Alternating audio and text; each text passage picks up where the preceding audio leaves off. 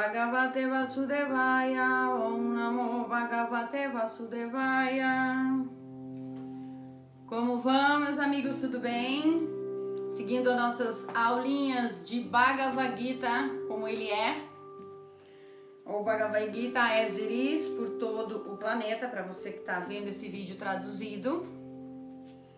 E agora nós vamos seguindo no capítulo 2, chamado Resumo do Conteúdo do Gita. No Shloka 26, seguimos a nossa jornada da alma, onde aqui está escrito em sânscrito. Ata Kaiman Nitya Jatam Nityam Vamanisya Mirtam Tatapit Van Mahabaho Nainan Sotitunarhasi. O que é isso, monja?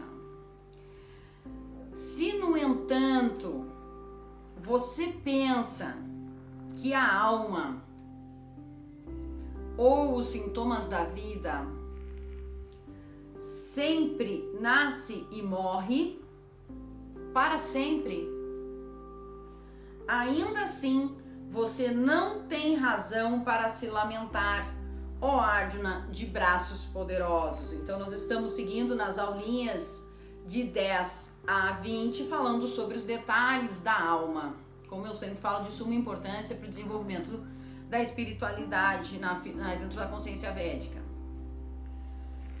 Então, mesmo que você pense que existe apenas uma vida, você não tem razão para se lamentar, ó pessoa de braços poderosos. Krishna, Bhagavan Sri Krishna está instruindo Arjuna no campo de batalha de Kurukshetra. O verso seguinte, em tradução, diz o seguinte: Para aquele que nasce, a morte é certa. E após a morte, ele voltará a nascer. Portanto, no inevitável cumprimento de seu dever, você não deve se lamentar. Mesmo que a gente pense, dentro das nossas uh, conclusões religiosas, dentro das nossas uh, limitações filosóficas, onde a gente aprendeu que a vida é uma só e que, enfim, tudo bem, tá, tá bom. Mesmo assim, quando você sair desse corpo, você vai ir para o reino de Deus ou para algum outro lugar de acordo com, com o seu estudo. Mesmo assim, a sua essência irá com a sua alma. Mesmo se você uh, quiser entrar no reino de Deus em uma somente vida, você não terá o corpo que você tem agora. Porque no reino de Deus cor os corpos são muito mais sutis é diferente. A frequência vibratória é diferente a essência. O próprio Jesus disse: Na casa do meu pai tem muitas moradas. Então você deve tentar conceber que existem vários níveis e várias plataformas de vida, mesmo que seja uma vida só. Então aqui também fala que nós não devemos nos afligir por causa do corpo. Tá? Sempre fala isso. Você não deve se lamentar. Cumpra o seu dever. Não se lamente pelo corpo. Não se preocupe se seu corpo está ficando mais velho, mais gordinho, mais magrinho, se seu cabelo tá branco, tá cinzentado, tá ficando azul ou roxo. Isso não importa. Tanto assim. Esse é o comentário do Sloka de hoje. Nós vivemos, irmãos, a gente tem que refletir profundamente disso nisso em função do corpo.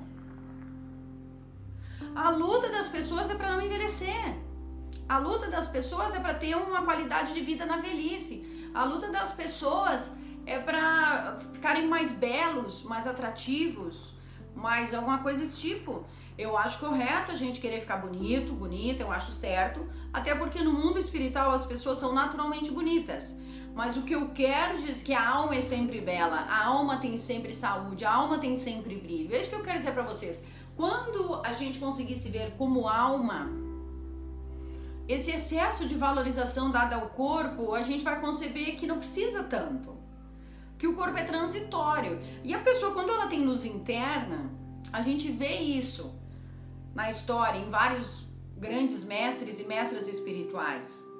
Essas pessoas que têm luz interna, elas não precisam de tanta preocupação com a beleza. Elas podem colocar qualquer tipo de roupa, de, de coisa, que elas ficam bonitas, porque a beleza está no coração, a beleza está nos olhos, a beleza está na aura, não na grife da roupa. Não se a pele está está esticada, não se, enfim, se ela está com a barriga, como é que é, quadradinha, chapadinha, sei lá. Não é essa a beleza da pessoa iluminada. A beleza da pessoa iluminada, ela vem de dentro. E essa é a beleza da alma, meus amigos. Não se lamente pelo corpo. O corpo nasce, o corpo amadurece e o corpo, ele envelhece. Procure sim, talvez, o mesmo tempo que você se dedica para o corpo, se dedicar para a sua alma, se dedicar para a sua espiritualidade, se dedicar para o autoconhecimento, se dedicar para uma meditação que lhe leve para o mundo divino. Podemos começar com meditações terapêuticas para limpeza da mente, que é de suma importância. Depois nós vamos avançando para técnicas mais avançadas a nível espiritual, de elevação de consciência, com, no intuito de chegar perto do mundo divino, né? É isso que a gente quer. É isso que a gente quer. A gente quer, na hora da, da nossa partida, nos elevarmos desse mundo, não é verdade? Então nós temos que começarmos agora. Não adianta pensar que se a gente tem uma vida louca, como fala na gíria, com uma vida louca, na hora da, da partida a gente vai para o mundo espiritual sutil, será? Não vai. Porque a gente vai alcançar sem falta aquilo que nós buscamos durante essa vida. E o que você está buscando? Todo mundo busca pela saúde do corpo, lógico que a saúde é necessária, mas pelo um excesso de beleza, um excesso de cuidado, um excesso de, de preocupação com o corpo. Nós não somos o corpo, nós somos uma alma. Eterna, o corpo é temporário. Não se preocupe tanto com o corpo, não se lamente tanto pelo corpo. Quando você perder um ente, não chore pelo corpo. Esse ente é uma alma. Reze para que ele esteja se elevando. Faça o possível ainda nessa vida para que essa pessoa se eleve. Não espere na hora da partida querer se elevar.